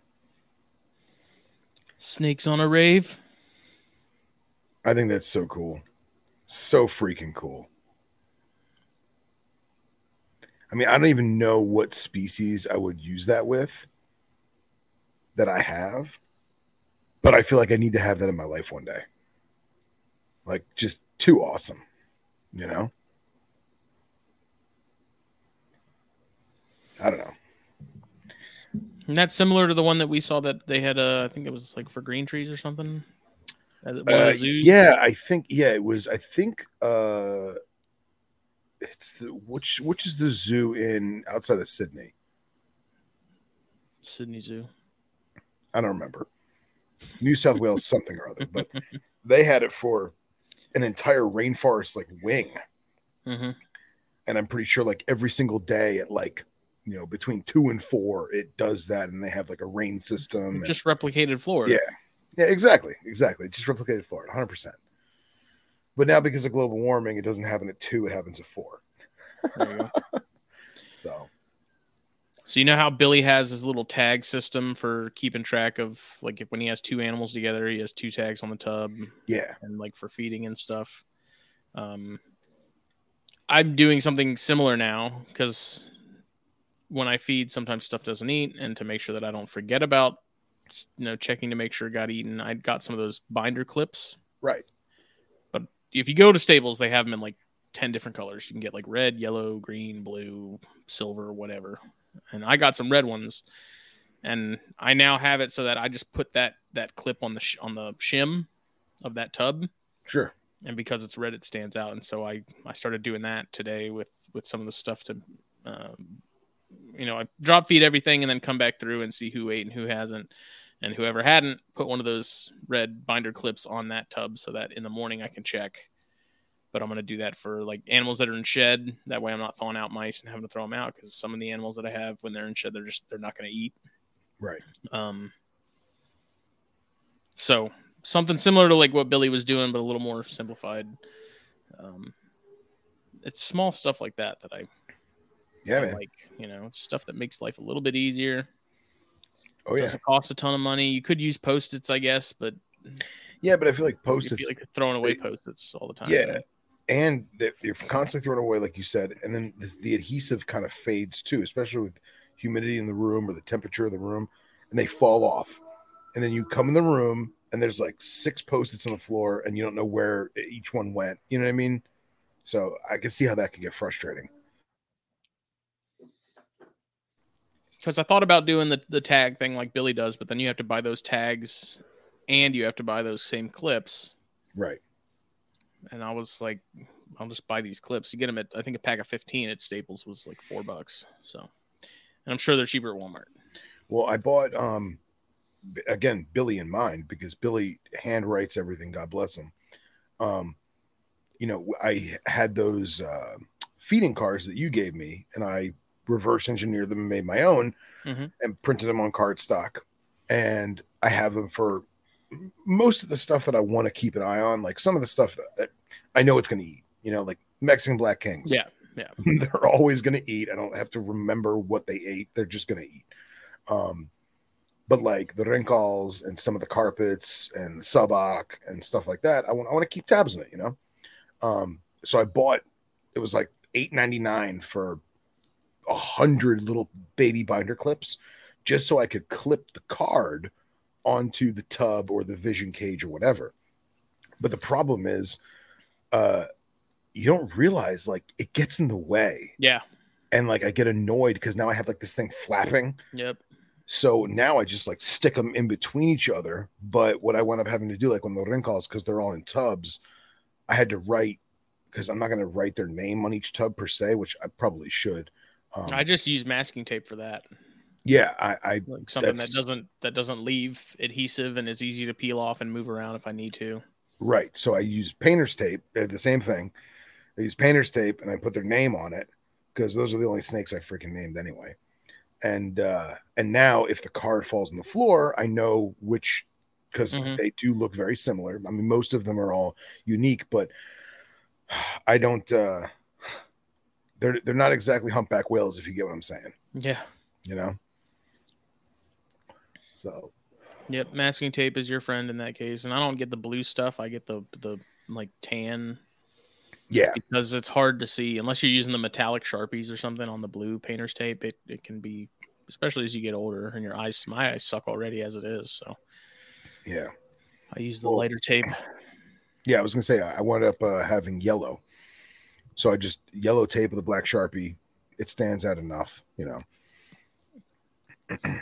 And even if it's it's not even named or something, I just write if it's a male or female, and then you know, like that little corn snake I got from Chris, that's got like five different hets. Yeah. It's got those listed on it. And it's nice because then if I end up upgrading it to like a 15 cord, I can just peel that piece of tape off and slap it on the new tub, and Exactly, exactly. don't have to fight with it. And Oh yeah, it's the little stuff, man. it's the little stuff, hundred percent. The uh, well, I was gonna say something about hooks. Now I forgot. Um, man, what was I gonna say? Oh, so having the right tool for the job, right? Mm-hmm. and I know we've talked about that that uh, Venom Life Gear rack tool, the drawer puller. I have been using that rack tool for so much stuff, and I poo pooed it in the beginning. It was the best thirty dollars I ever spent because I use that thing as much as a snake hook, if not more, probably more. You know what I mean? Just because I don't use the snake hook to pull the drawer open anymore, I use the, the, the rack tool, and do double double hooking snakes with it, you know, sliding water dishes towards myself, you know, flipping over hide boxes, all that stuff, man. That that that rack tool, I cannot speak highly enough about it. And uh, when I was doing this big overhaul, cleaning everything, I even used it. I, I'm I'm short and I have short arms. I couldn't get some poo on the back of the cage, so I wrapped a paper towel around it and I used that to kind of scrape off the you know the goo on the back. So I just I thought that was awesome. You know, Scott sent me an awesome video of uh he gave me a little private tour of his venomous room and uh he's like, Yeah, there's a snake hook here, snake hook there, can't have no snake hooks. He's like, Oh, and by the way, here's the tool wall, Phil. And dude, it's it's it's like the armory of a SWAT team. It's like amazing. John Wick if he had Yes. snake tools. Yeah. Exactly. If John Wick was a snake guy, that's what it looked like. It's, it's, it's my favorite part of the room. I love it. So, and he was actually telling me about, um, he did a big Midwest order because obviously it's an arm and a leg to get Right. stuff from here over there. Make it worthwhile. Yeah. and uh, he got um, man. Now I can't remember what the hell it's called. It's a set of grabber tongs. Um, but they're small. They're very small and thin, and they have a very, very, very sensitive trigger because it's meant for fine, Mhm. fine tuning and such. Um, let's see if I can find it. Midwest Tongs Pro Series mini machined tong. So this is definitely on my Amazon wish list. Um, let me try and screen share.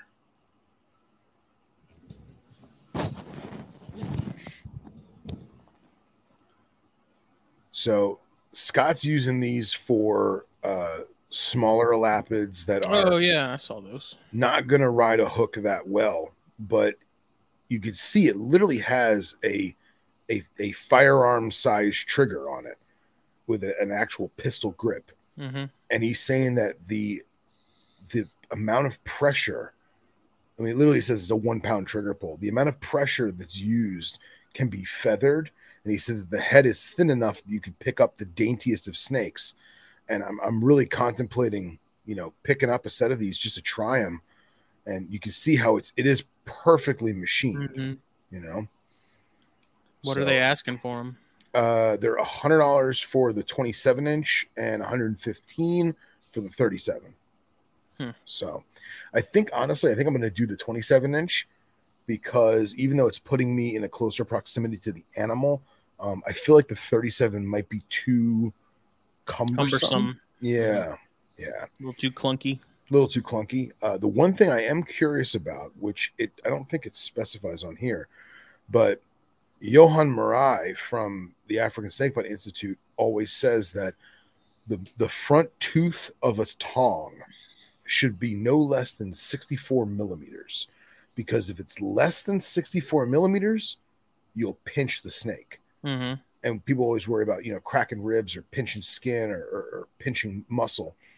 And it i mean i don't know. There's the scale of this is difficult but i don't know if that is 64 millimeters. It looks awfully short. It probably looks like it's about 40 maybe 50 millimeters. Um but then again the animals that you'd be picking up with this be that as may would be dainty and I don't Right. imagine you would need such a lot because, like, let's be real, you're not going to use this on a you know eight foot mamba. You Yeah. know? you know they have gentle giants and, and M1s for that, but these things, you know, I'm very very interested to see how these work and see how they are. I also, I wish they said how how heavy they were too, because I feel like something that's so fine tuned, you'd want it to be incredibly light. Yeah, see, weight and dimensions are NA. Oh well. But yeah, that's on my Amazon wish list. So I'm kind of surprised no one's made something similar but modified to where that bottom bracket is like concave like a spoon?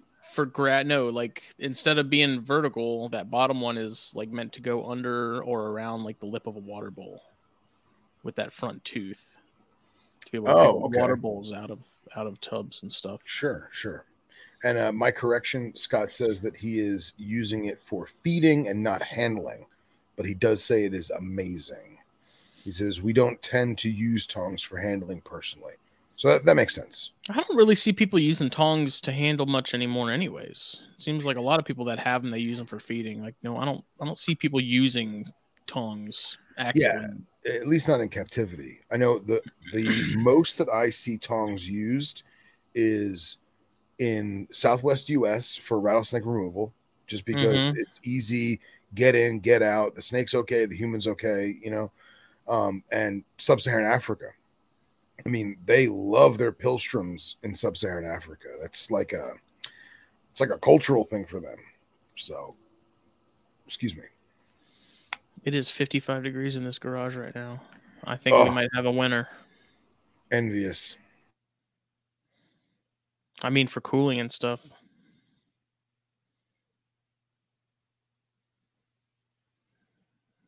I just have to figure out a way to like if it ends up being like an abnormally cold night as we get deeper into winter, figuring out a way to offer at least a little heat to kind of make up the difference. Yeah, you're saying if it's 45, you want to bring it up to 50? Yeah. Well, you can get um one of those 150 or 100 watt uh, ceramic heat emitters for inside of a conventional heat lamp dome, Mhm. you know. And uh, I have two of them. I I have two 100 watt ceramic heater heat emitters in a uh, Zoo Med double dome that hangs off of a shelving unit in my room to just perpetually radiate heat. I mean, obviously, I turn it off in July and August because it's hot as hell as it is, but Right. like that thing runs. It's it's been running since August. Like I don't Yeah. turn it off. You know. I'll get I'll probably get like a black sheet or something to put over the stack.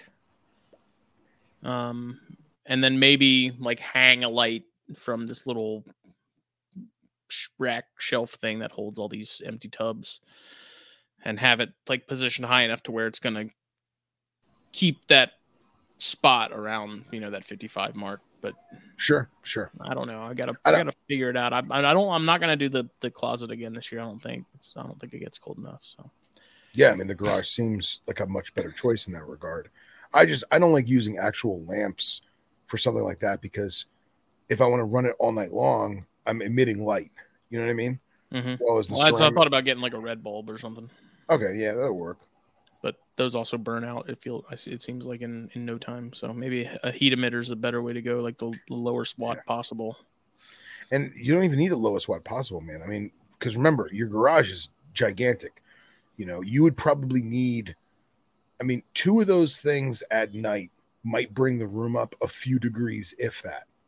But if it's cold enough, it's you need like five or six of them. So I wouldn't worry too much about it. I don't know. I'll have to I'll have to get a get some and start playing with it. I want to get that figured out now rather than later. Right, right. So Vic says he's sending all his snakes up to you for the season, Yeah. just for just for the season.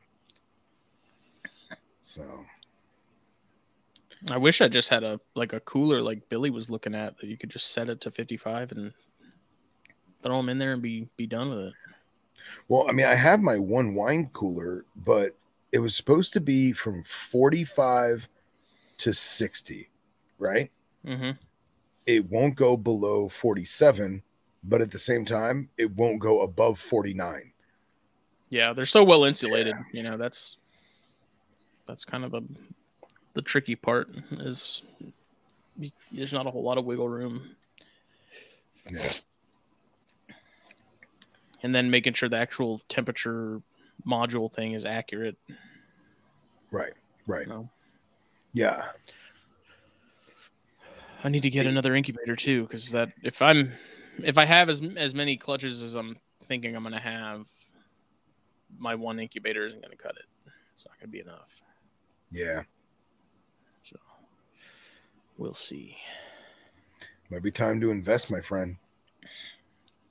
Oh yeah, I was gonna talk to Jen at Black Box about possibly seeing what they could do. She's mentioned in the past them toying around with the idea of maybe trying to see if they could they could come up with something, but I don't know what the status is on that. So Okay. They- They're not making incubators right now. They're just making cages and Yeah. racks. Yep. Okay.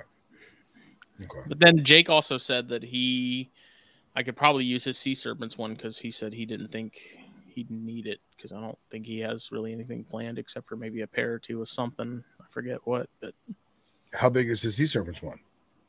it's like the smallest model.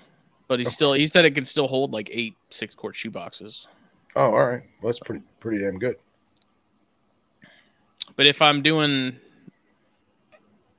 the you know the calibers and stuff, then I'm gonna probably just do those Systema boxes and and do smaller incubation boxes rather than the you know a bigger like shoe box.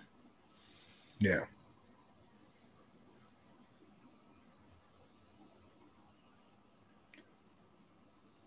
Andy says maybe pump some air in with an aquarium pump into the main chamber to get it above 49. Not sure it would pump enough. So that was a thought. The only problem with that is it's got the magnet door because it's meant for wine. So Mhm. the only thing that I could get in there appropriately was a Exo Terra hygrometer and therm and the probe thermometer from a uh, Vivarium Electronics probe. So I got those in there. Um, the problem was because I figured if I left it, if I let it go down to 47 all night, that's no big deal. But if I could get it to turn off and then it would naturally raise to say 65 or even 70 during the day and then drop again at night, that would be awesome for what I wanted to use it for. The problem is I didn't have a night drop module for the VE200 that I was using. So I had to basically put the uh, chiller on a timer. So that means it's turning on, getting cold, turning off, thawing off, thawing out, excuse me, and then starting the cycle over again. And I was too worried that it was gonna it was gonna mess up and uh, I was worried about busting a coil and electrocuting an animal or something. I don't know. I got I get paranoid and get lost into my own self when I think about shit like that. I need to just get an actual chiller that's meant specifically for this and kind of go from there. You know. and talking to some other people that have done similar rigs to what I've got, um, they just left the animal at the correct temperature, whether it be 55 or whatever, and they left it there for the whole season or 90 days or however long it was supposed to be. But again, me being in my own head, I think that I really want to try and at least get it to peak a little bit during the day, midday, you know, noon or two o'clock, something, and then chill back out just to kind of simulate the earth getting a little warmer during the season. Because none of the stuff that I have is going to definitively go into hibernation per se. So.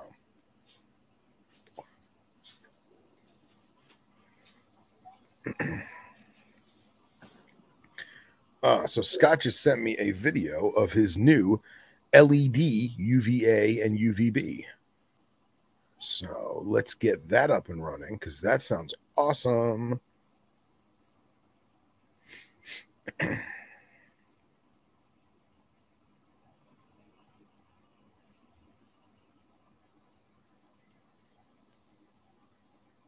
right, Justin, if you would be so kind, sir. So here we have a measuring stick with the light at the top. And Scott's going to use his UV index reader at the bottom here to gauge the distance of the ultraviolet. That is not the right video. There we go.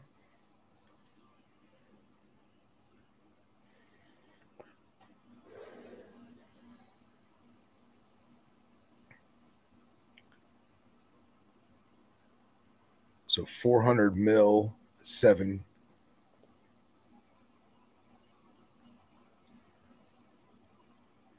Wow. Wow. That thing's cooking. Very cool. Yeah, I'm, I'm really interested in them. I'm eager to see how well they do, how many, how many, how many people jump on the bandwagon, so to speak, and kind of beta test it for me. so, but I think that'd be really great because now I can put that in damn near every single enclosure and it's killing two birds with one stone. It's illuminating the enclosure for me and it's giving the animal a UV benefit. So,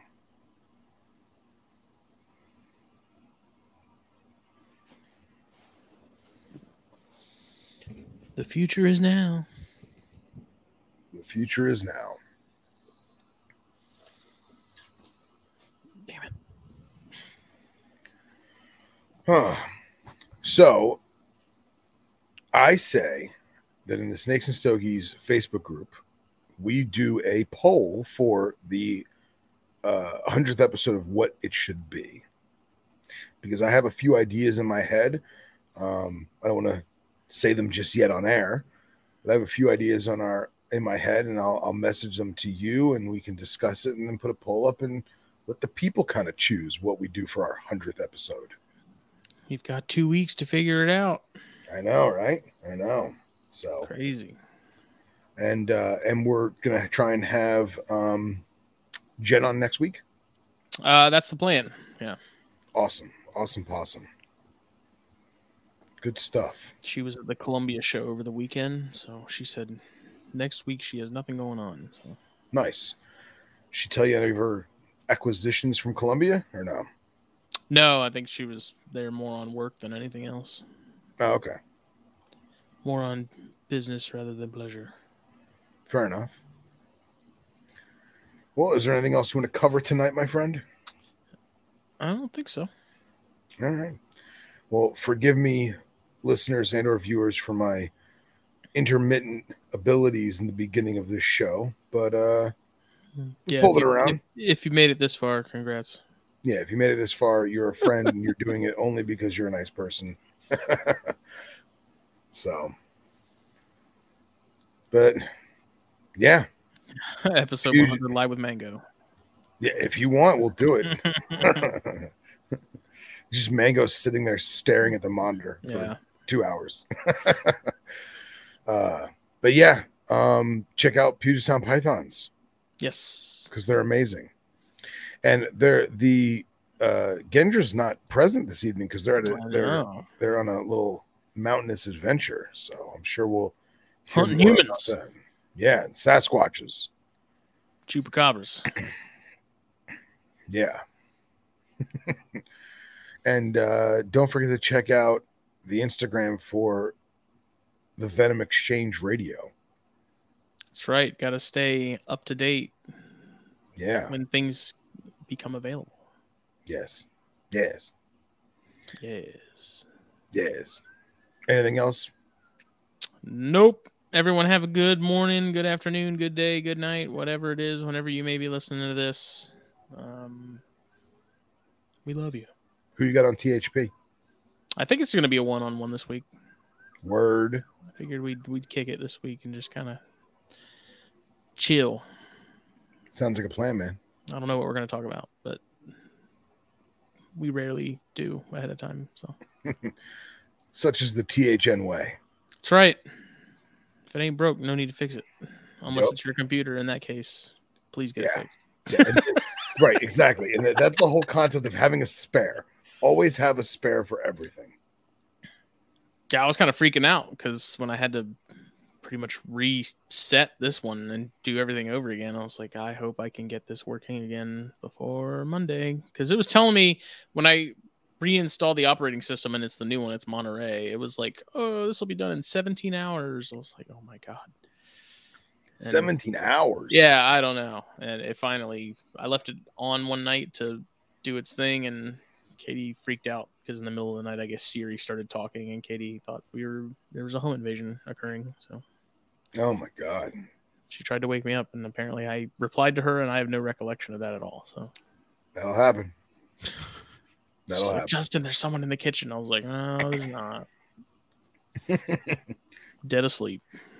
It's just Gonyosoma. There's been many days without an escape in the Gonyosoma department. Thank you. Yeah. You should buy stock in shims. I keep like 50 on hand now. Can Good. Never have enough. Double them up. Fuck it. Everything's working fine now, though. Good. Good. Still got the door sweep? Yep. Good. Excellent. Excellent. Good now everyone else is losing snakes, and we can see who's laughing now.